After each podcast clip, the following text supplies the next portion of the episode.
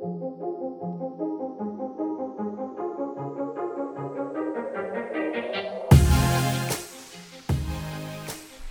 to CT Startup, an insider's perspective on the startup ecosystem in the great state of Connecticut. My name is Dave Menard from Murtha Cullina, and with me today is, Eric Francis, Trifecta Ecosystems. and we have a special guest host. Oh, Ojala Naeem with reset. And our guest today is Denise Whitford from the Small Business Development Center? Center? Center? Not committee, not council. Not, uh, it's good to remember. Yeah. Center. So Center, I, yeah. I always say council, I think. Council is my favorite word. I I- don't know, yeah, I do. There's too I- many acronyms. There's just so many like Well- things in the state. You know, It it's is. just one of those things. Actually, it's just Denise. I always picture you and your, com- you know, you and all, all the other people from the SBDC starting around a table, making those like, uh, you know, uh, what is it from Simpsons, Mister Mister Burns? You know, the, the old waving the fingertips. so basically, he's saying you guys are evil. I mean, that's Wow, basically what, what, he what just a, said. What a way So- to welcome our yeah, guest. welcome to Dave. that Thank podcast. Welcome Why, to the thank you podcast. for that are- great introduction. yes. You're welcome. you are quite welcome. Yep. No, seriously, uh, the Small Business Development, not committee, yeah, not, not council. council, that other c word. Yeah. Center. My God, I cannot okay. remember it. yeah, yeah, center. Yes, yes, exactly. Center. Oh, good. Write it down for That him. is awesome. I, t- I totally. Uh, so so Denise, uh, for those who can't see, are, uh, are is, is are now making now making uh, boards for me to read from. So I think that's perfect. So Denise, what do you actually do? Well, So I'm a- it's- it's- except for you know correcting Dave on spelling and everything. Fair enough. I work out of the Hartford region, and I'm a business advisor for the Small Business Development Center. Uh, we work with entrepreneurs and startups, helping them through any kind of hurdle or start their business, bringing concept to commercialization. nice, nice. So how long have you been doing that? A total of five years. I've been with UConn now uh, for about four years. Okay, cool. And that's the UConn Yes, it is. specific portion of the SBDC. Yes, it is. Now you have other offices where? We have offices across the state, largely at our regional chambers, anywhere from Stamford and Danbury all the way up through Bridgeport, Waterbury, Middletown, uh, Norwich, New London, Storrs, and I'm here in the Hartford region. So everybody's part of UConn, correct? We Like, are. uh, okay, because I know everybody's card that I've gotten is your card on one side and then UConn on the other, right? Well, let me explain. we came together as the result of a um, generous grant from the Small Business Administration, and that money is matched by another generous uh, fund from the Department of Economic and Community Development. And we are housed at the flagship university at UConn, so they really employ us as the benefits and salaries and locations. But you're not limited to UConn students or companies. No, we reach across every business sector and every part of the state. nice, nice. So how how'd you let, let's step back. to that. How'd you get into this? How'd you get into kind of business consulting and you know, SBDC and all that kind of stuff? Great question. I started my career when I got out of college here in Connecticut in uh, banking. Okay. And I spent about a dozen years or so in banking and then switched over to economic development, working in the towns of South Windsor and the city of Hartford. And then went back to backing, bank, back to banking. Banking, Back- backing. I think I need one of those back. cards. yeah, yeah, yeah. Well, welcome to the club, Denise. It's great to have you. David, look what you did. no, I went back to banking for a while and uh, decided to get into small business. And I think that uh, a lot of my time in banking was spent working with entrepreneurs, trying to help them bridge that gap and get credit, access to capital, and grow their businesses. And it just seemed like a natural fit. So I assume getting money for entrepreneurs and small businesses is uh, no small feat sometimes, huh? It can be a challenge. You're right. It can be a challenge. I, I think that um, it's really our sweet spot. And if we look at the number of clients that come through our queue, I would say about 75% of them, and that might be a generous number, really are looking for access to capital. And that comes in the form of loans and grants. It can also be venture or angel capital. And quite frequently, we go the circuit with crowdfunding, which is a new acronym Really? for a lot of folks. Yes. Why why is that? Well, I think a lot of people don't have those credit cards. Many of the entrepreneurs coming out of colleges now don't have a lot of access or don't have parents that can support them or family that can support them in some way, and they want to do the crowdfunding.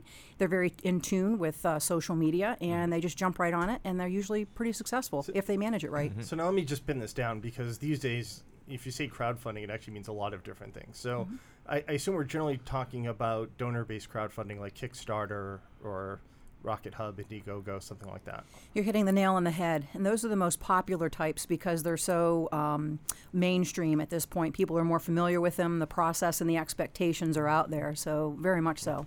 I just wanted to differentiate because there is uh, people could have access to uh, debt-based crowdfunding like Prosper.com or uh, uh, I think it's LendMe. Um, Is the oth- anything happening in Connecticut yet with that? Not not on the debt side. Um, then there's the equity crowdfunding Yeah, side, okay, the which equity, is yeah. the stuff that went, fa- went into effect last year, Okay, where people can sell securities online. Um, uh, WeFunder is the biggest uh, equity funding crowd site at the moment. Um, though, interesting enough, uh, my bank just opened up their own equity crowdfunding page. So My bank or your no, no, actual my, bank? my, my, my actual Okay. bank. The Digital So- Federal Credit Union is Okay. my DCU is my bank, and, and they I got an email from them which I was shocked to receive, which said that they're opening up their own equity crowdfunding site. So companies that like they will help put companies online trying to get money for them by selling securities. Hmm. Wow. And, and I- I figure if a regional bank is doing that, that's that's something interesting. Well, I agree with you. I think a lot of the smaller banks now are getting more creative and more thoughtful about the way they reinvest in their communities. It's not always through a grant or uh, some type of low interest loan. Sometimes it is a true investment. Mm-hmm. The advantage sometimes is that they have professionals on the banking side that can lend a lot of support as a true advisor to that mm-hmm. entrepreneur starting up too. So mm-hmm. it could be a win-win. I would also like to point out that your service is entirely free. Our services are offered at no cost, so yes, that does mean free. At times, we do have to charge a very low cost depending upon the tool that we use for research. And by low cost, I mean it might be 20 or $25 sometimes for a research report. But that said, those reports, if the entrepreneur went out and bought them from an outside source, might cost hundreds, if not thousands of dollars. So we try to bring them in a low cost way to help us defray the charges that we are paying for those license agreements. So advising, services that we provide is f- at no cost. It's free. That, that's absolutely amazing to me because uh, I've always said that the SBDC, whatever their last letter means, um, is by far one of the best things going in Connecticut for companies. Um, I can't think of how many companies sent over to you, Denise, or to uh, colleagues of yours. And every time I'm at an event, I almost always run into one of your colleagues across the state. Um, it's just, uh, I mean, you're, you're all of you are always out there. You're you're always active in the community. You're helping companies, and and the companies aren't being charged for it, and they're receiving real benefits. Um, and it's something that everybody should know about. In fact, uh, I've wanted to have you on the podcast for a long time. I think it's I think it's great that we're finally starting to help you get the word out even more. Well, we appreciate that. I have to admit, David, I've, I've been around in the uh, Connecticut economy for quite some time, as I shared a little earlier, in a variety of capacities. And I think that this crew that came together really has an entrepreneurial mindset. Everybody has an advanced degree. We came to the table willing and ready to serve entrepreneurs in their environments um, with a very motivated outlook, willing to use those tools and reach the entrepreneurs where they need it most. And that's, by the way, not always uh, capital finance or ac- access to funding. Um, so thank you for that compliment. I'll make sure I pass that along to my team. So going back to uh, talking about you know securing funding, what do you think some of the biggest challenges are right now in trying to secure funding?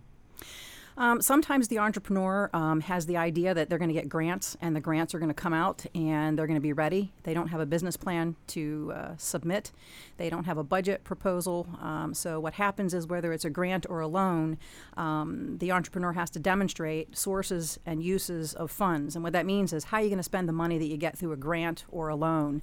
The next challenge is usually um, their credit score. Um, all of us have been young at some point, and I am included on that list. When I got out of college, I didn't realize, oh, I have to pay that back. Uh, and sometimes you could, don't have a job that you can pay it back. So, uh, youth, especially young entrepreneurs coming out of college, um, rack up bad credit. So we have to spend some time restoring the credit, teaching them good habits, and then moving them forward with a with a logical plan to articulate how they're going to spend it. The last part of that, Ojala, is going to be looking at how uh, they're going to use the funding to reach competition as well as their customer. They don't have a good understanding of the market or the industry, and that's, I think, really the, the top three of how we help most.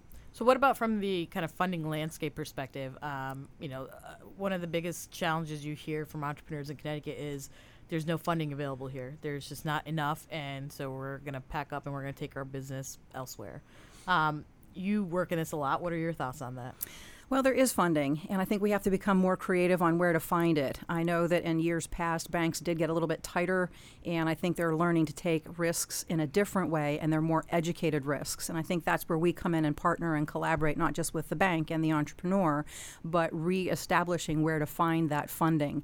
Um, they, that, they might not be giving out 500 or a million dollars to a startup, but maybe 10,000 to 20 or 50,000 might be more palatable. So I think it's resetting the on the side of the consumer um, is one of the greatest challenges. So the funding is there, and I think we act really as that clearinghouse. We've spent an awful lot of time across the state working at regional, local, and statewide banks. Many of them work in larger portfolios in the Northeast in general, and we've learned to finesse those relationships so we can get down to the nitty gritty and say to the entrepreneur, you might want to look at a couple of banks rather than put all your eggs in one basket and find out what they're looking at funding. And it might not be a bank. Sometimes it means going back for equity and balancing that portfolio of equity and debt. Yep. So I got to put in a plug for a previous podcast here. Uh, in just the past week or two, um, we had uh, uh, discovered through uh, through uh, the lobbying arm of my law firm uh, that the Office of Legislative Research had put out a study uh, compiling all these sources of in, of uh, debt and grant funding in the state for uh, for companies. And it's a nice little booklet. And if anybody listening wants to see it, they can go to the find the Office of Legislative Research on the uh, Connecticut State Government website, or you could do the easier thing, which is go to ctstartup.com and look in our show notes Boom. um, and you'll find it right there. But um, but this, this is a, a little gem of a government document that we uh, actually came across, and it just got released in early March, um, and it just it, it just compiles all governmental and nonprofit sources of funding uh, in the state. It's really a marvelous. That's an amazing resource. We're hoping we can get it in an electronic format so we can actually put that on our website and help again point people in the right direction. To your point, the more we know and the more we have access to, sometimes the better off we are in making really good decision making.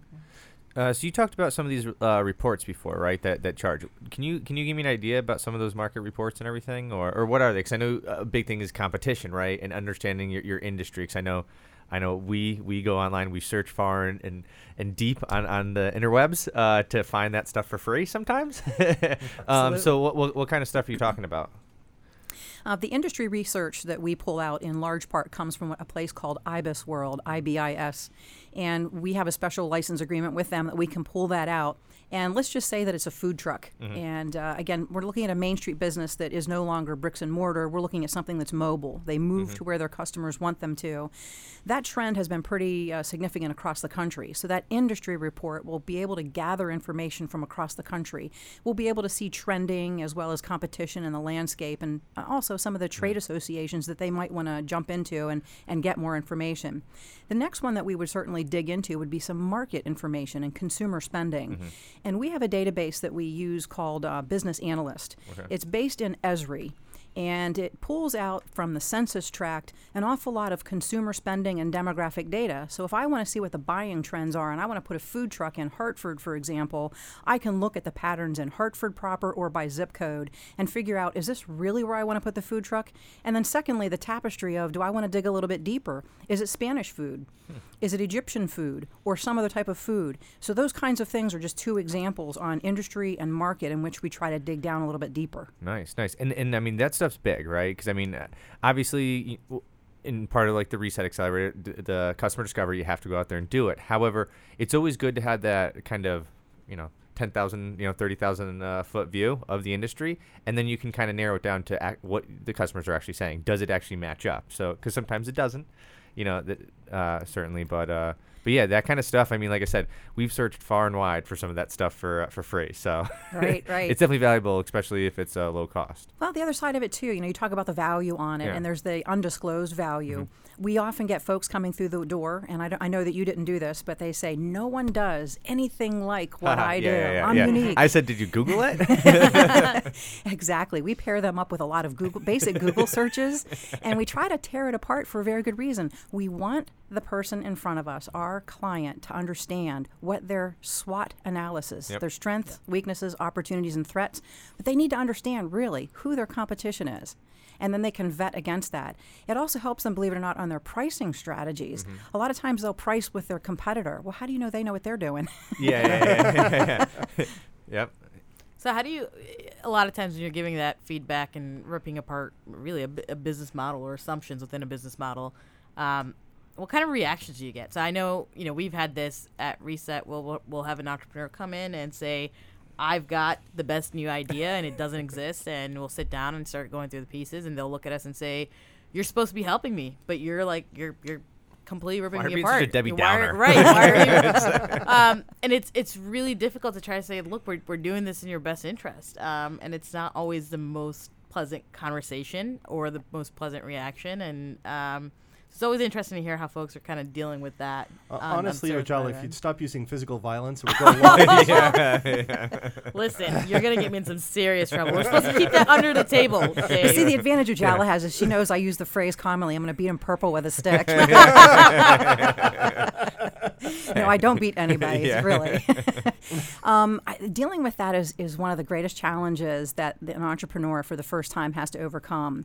Because let's face it, you have to have certain degrees of confidence to get into business to begin with. And so, quite fre- frequently, their baseline confidence is just out of whack. So, when they come in and they'll say to me, I'm so perfect and I'm so uh, great, I set the expectation, as my peers do as well, in saying that we're going to listen to you for about a half an hour and then we're going to set some challenges out We're gonna knock you down a few Yeah, pegs. it's really unorthodox, but we're going to do it. And I think the greatest thing you can do is help them set realistic expectations. Our job isn't to discourage them as much as it is to set their expectation correctly. Anybody who's been in business and been successful will tell you that they don't learn lessons from success, they learn them from failure. Absolutely. And what we want to do is make them aware of where they could possibly fall on their head and break it open. And we're not there to hurt them, we're there to help them. Be prepared, you're going to fall. Just like when you started walking when you were a child. You are basically in your infancy stage in some cases, or maybe you're in your adolescent phase, and again, you're overconfident. And our objective is to provide you with information to make really good decisions. More importantly, if you make a bad decision, don't get discouraged. What did you learn by it, and how do we readjust that and get you back on track? So you attend a lot of events across the state. I, I know because I see you there, and and, and because Hawaiian um, shirt and all. Hawaiian- Yeah, yeah. And, and because you've been a coach. Well, that's her job. It's not really yours. You just go around, I just show up. yeah. David follows me everywhere I go. I just, that, that's her job. That saves life. you it was it was. It's a little bit awkward Yeah. how I'm sort of stalking, but other than that, no. It's uh, uh but uh, I mean, we've been a, a judge together on a reset flight night, um, and we got another one coming up. Yes, we do. uh, Wednesday. Wednesday. two days. April fifth, right? Yep. yeah. Um, no, today's yes, that's yeah, April yeah. fifth. Okay. Yep. So uh, and and so out of all the events you see and things you do, what do you recommend to your like when you get a new person in, you tell them go explore the community, meet other entrepreneurs, get some feelers out there. Where do you send them? Reset is one of the, the main ones, and I'm not just saying that because Ojala is here, but Reset has established a really uh, solid reputation within the community for startups, not just uh, benefit corporations or nonprofits. I think um, the traction that's been gaining there and some of the other maker spaces, incubators across the state, as well as accelerators. I think it's also equally important that we look outside that periphery and we look at the trade associations. Let's use the food truck again as the example. There could be the Restaurateurs uh, Association, there could be uh, the Food Truck Association. There's a variety of areas which they can network and develop mentorship and gain additional tools for education or process, um, even helping them on their licensing when hurdles come up with um, your local, um, your food and beverage uh, certifications and licenses. There are folks that have been through that pathway, and I think that sending them to those couple of areas um, is a huge help as immersion in their business. The other places that are usually pretty good too, in some cases, is going to be their chamber of commerce. Um, and you start looking at the regional chambers of commerce or even their local chamber of commerce, it can point them in the right direction and provide a, a network for them to be able to get out and, and move on. So not only with uh, with entrepreneurs, but you yourself have continued developing. So you were telling me recently you just attended a meeting on international trade, and that you were getting a certification. What what brought you to that? Well, I think a lot of what we have as entrepreneurs, again, I'm using a food truck as an example, but we have folks that are coming through the process at the SBDC that have concept that they're bringing to commercialization. Others have their product and their business plan refined, and they've maxed out where they are domestically. So if we think about it in terms of 95% of the world's customers are outside the United States, the only way you can really expand your business, or a logical way to expand it, is to go international. And rather than go to someplace bizarre that we can't pronounce, we think about North America in terms of Canada, United States, and Mexico. So the objective is to do that logically. And we start looking at the way the contracts are drafted domestically versus internationally. Those um, terms, what they call Incoterms of how the contract for purchase and sell and delivery and all those different things, we need to be able to do a better job at providing that information, but equally important, how you access capital to make it happen.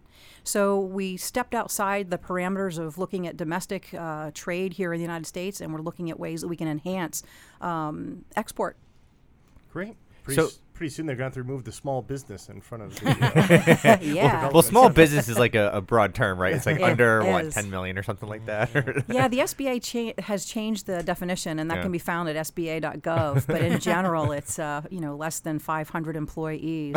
And That's a huge- it's, that's it's, big bi- it's big. Yeah. So in terms, we usually think of small business as micro, you know, Yeah. 50 or less employees. but yeah, it's a big term. Yeah. So so um you know obviously you went for the international kind of trade thing just because you saw saw um or seeing are seeing companies that are growing.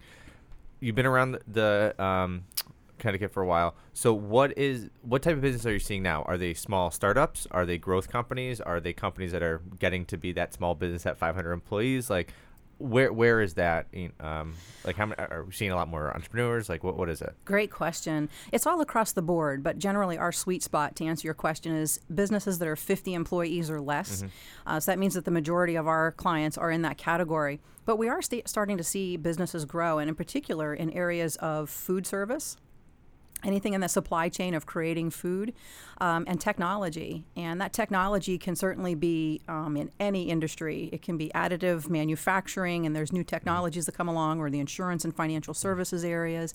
It's across the board. But um, those tend to be the, the top two for us. What do you think has been some of the most exciting um, trends or growths that you've seen over the last, you know, decade or so, um, being in the kind of both economic development realm and also with SBDC? Um, it, it seems to me that a lot is changing over the last couple of years. Um, can't really say for better or worse, but wh- what do you think has been the most exciting changes? Um, in general, I'm not going to say it's a particular business or industry. I'm going to suggest that the consumers are becoming very, very savvy. And uh, one of the trends that we have noticed is an awful lot of folks are coming out of, say, corporate America due to retirement or downsizing, whatever it might be, and they're creating whole new concepts and whole new direction to bring value to either their former employer or that particular industry and that expertise. Others are moving in a whole different direction of, you know, going into food and beverage or um, advisory and consulting. That said, I think we're having a whole new demand on how we do banking and how we do Yeah. trade. Um, it's not the same old, same old any longer. Um, the trend that I'm most excited about, and, and I'm not typical for someone my age, is I love gadgets. So when David was setting up today and I was watching him fumble with all these cords and microphones, it was kind of funny because I think that tying technology to what we do makes us work smarter, not harder. Absolutely. And uh, understanding how to master technology isn't as difficult as most people think. It's really your own fear. Yeah. So we're getting a lot of people, all different generations, moving that direction of connectivity. Yeah, that's that's one of my favorite topics when I'm on the podcast as well. Technology and gadgets. It's uh, it's a big it's a big important piece I think in terms of future business and just life in general. when it comes down to an industry, I think Hartford really has a niche in the market too. Of um, when we look at medical devices and how we're tied to the top hospitals, we have three top 50 hospitals right here within a very short drive, and a lot of the folks that are moving in here from Boston and other parts of the country hone in on that. So this is part of the show where I do my best to make everybody else feel uncomfortable except for me. um, I, there's been one of the big things going on in the state right now uh, is this uh, idea of innovation places. Right, the government's putting money towards certain areas uh, of the of the state. Um, you know, all the different cities and such are bidding for for funds, and people are trying to become part of that. And uh, and so I'm sitting at the table here with, with Eric, who is at a company who's trying to become part of various innovation places grants to so that they would be part of that. Uh, we've got Reset, which is a uh, which is a community space in Hartford, which is certainly w- would ideally be part of those funds, and then the SBDC, which is involved in a different area, and then you have me, who's not involved in any of this at all. so for me, this Good, is keep a, the lawyers out of thi- it. this is a this is a You're- very comfortable. You're our trump card in the back pocket. Yeah, Ooh. yeah. We're, we're waiting to use it in the right moment. Oh, whoa. So, yeah, um, so uh, what I wanted to ask everybody was, I, I mean, I, I know the was it the the first round of grants were just submitted. Is that So the grant was actually yeah just submitted what April first. Yeah, the final. So, um, I mean, the final version. I'm sure there's going to be lots of changes Yeah. afterwards. Yeah. But April 1st was the deadline, a So- Saturday, because you know government. So, so to the extent that you feel comfortable saying so, and even better to the extent you don't feel comfortable saying so, for our ratings uh, and our reviews, um, how uh, how is this going? What, what, how has it been? What's been what's been positive about it? Negative? It's been one hell of a process. Um, so you know what what they're really putting out there is going to cities or regions and saying, come up with a plan for innovation and entrepreneurship and how you're going to strengthen that and how you're going to use that to strengthen the economies. Um, anything that's involved with the state obviously always has they want to see you know job creation revenue generation i mean that's like their bottom line measurements uh, but at the same time i think the state's becoming smarter about recognizing the importance of uh, entrepreneurship within the state. So it's no longer all about large corporations. Um, in our process i think a couple big things came out. One was recognizing that we need to build better bridges between corporations and startups. Um, we've, especially in Hartford, we've got, you know, some of the best companies in the world are here, and we're not figuring out how to utilize them to expand the businesses that are growing at a smaller level. Um, so there's a, a lot of good thought put around that. Um, the second, I think, and what was most important to me was getting everyone at the same table um, and thinking together collectively about how can we as a whole make some serious impact. So having SBDC and Reset and CCAT and all the colleges and universities in the area come together to the same table and say, what roles can we play collectively um, and, and, and use it to improve the state of the economy. Um, that being said, it sounds a lot prettier and nicer than it is. I mean, anytime you get a bunch of different folks at the table, you're going to have a lot of, um, yeah, for a lack of better terms, egos. Um, not not in a bad way, but it's like you've got you're you're protective of your turf. Um, everyone's built up their own identity and their own credibility, and they're trying to protect that. Um, and so it's it's been an interesting process to figure out how to play well together in the same sandbox. I think it was a good example too of um, first steps in some of these um, uh, multiple agendas and coming together in a collaborative relationship for for a common cause. And I start thinking about the overarching commonality among the organizations. And for example, the SBDC. Um, provides a variety of workshops and support at no cost to a lot of the entrepreneurs that will be served by the various partners at the table.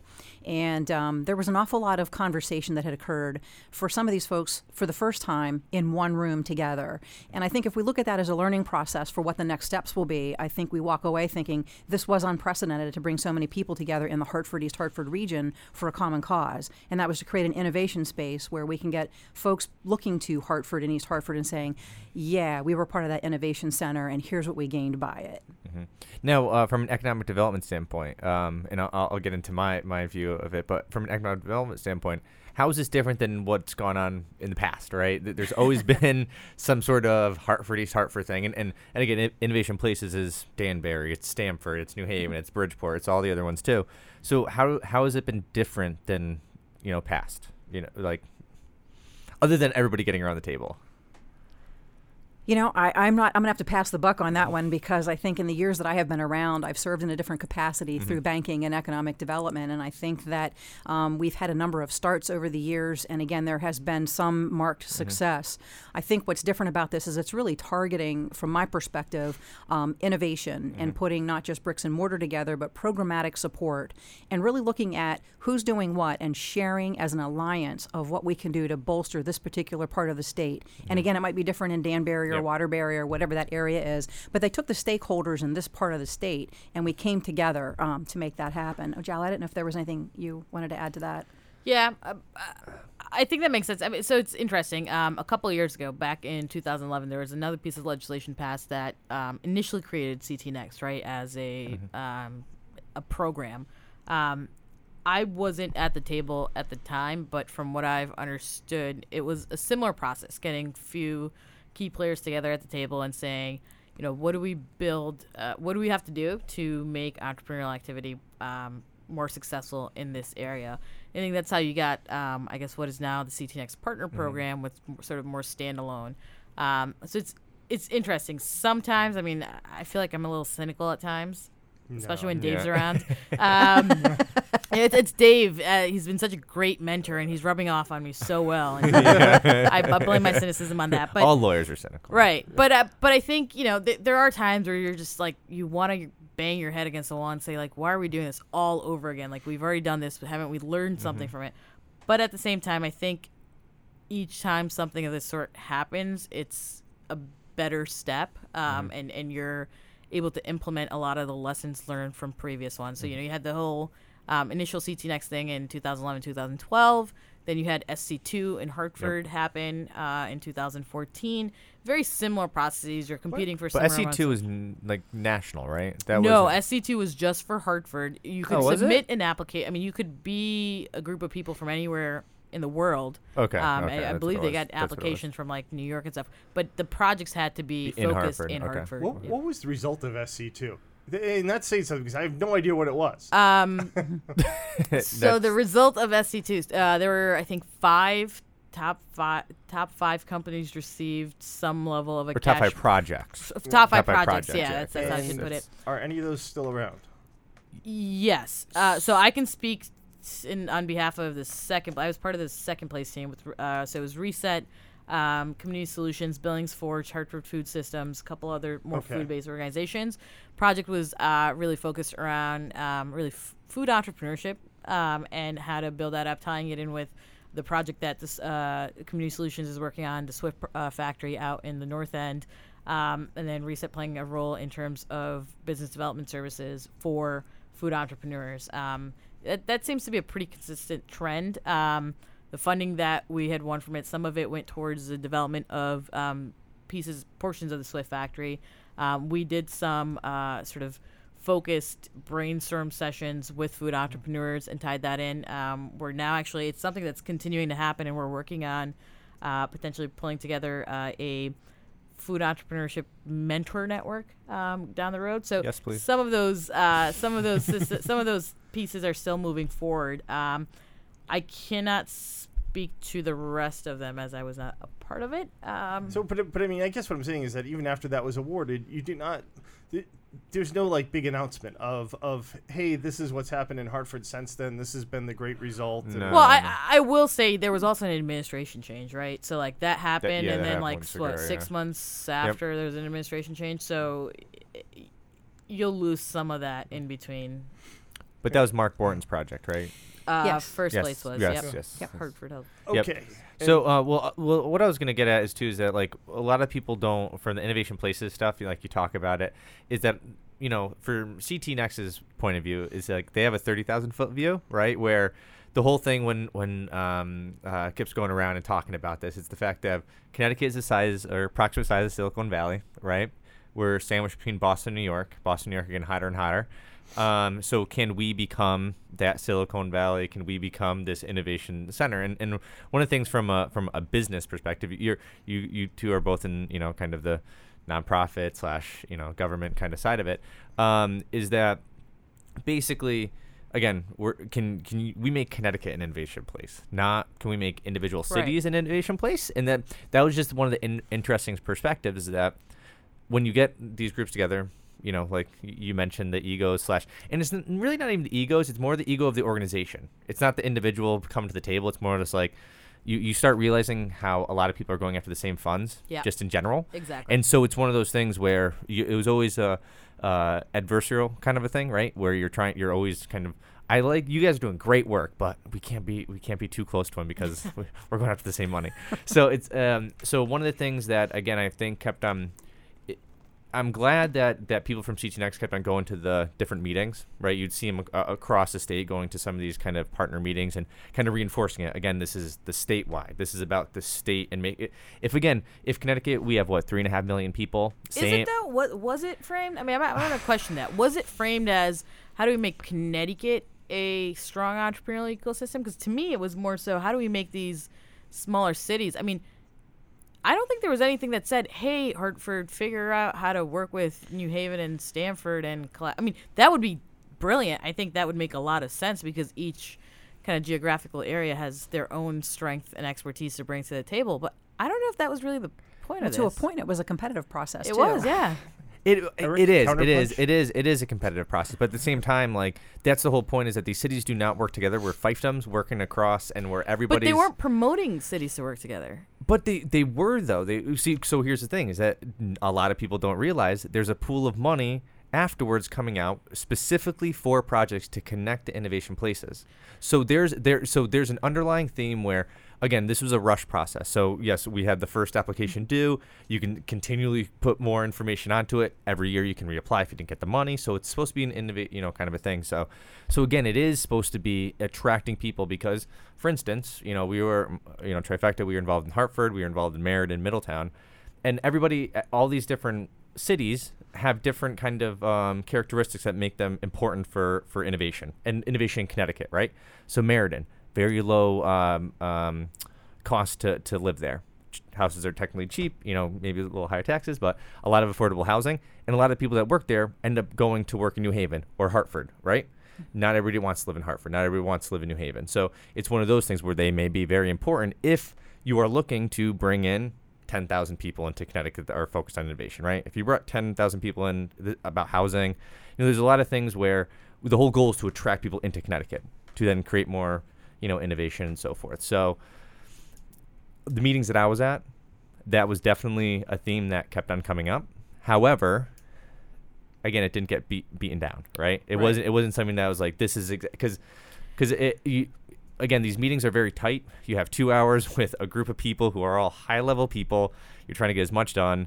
A lot of things tend to you you can't focus on everything in in those meetings. Um, but again, that was a big thing that we kept on seeing um, and and or hearing, and you know we we tend to think about the state, not individual cities. So Yeah, and I, think that it would make sense if that's that is part of their kind of long term play. Um, and I think right now maybe they're just trying to see what strengths come out of each of these cities. Um, but I will say that this process itself was it was meant to be more competitive, less so collaborative with other folks in the state. Um, and that was, I think, interesting for a lot of folks like SBDC and you guys that were involved in a couple different um, projects, right? And it was like, well, how do we how do we how do you do that but also make sure that like you know it's a competition someone has to win Well, I come back to the point. Uh, I'd like to anyway. and What you may, may what you mentioned earlier. Can't, David. I need you to give me another card here. I can't talk. I was silent too long. Um, when we start talking about bringing 10,000 people to the city of. Hartford, I, I just want to clarify that, um, again, setting the expectation, that's not going to happen by flipping a switch. 100%. That's going to be something that filters in as momentum is built. Mm-hmm. And I think that if we look at programmatic support as we begin to build, and let's again stay with the, the Hartford, East Hartford um, uh, Innovation Place grant, if we start building that in the area around Hartford, people are going to live where they choose and where they have preferences. But as the demand continues to go up, then perhaps we will see additional housing come on in proper East Hartford and proper Yep. Hartford.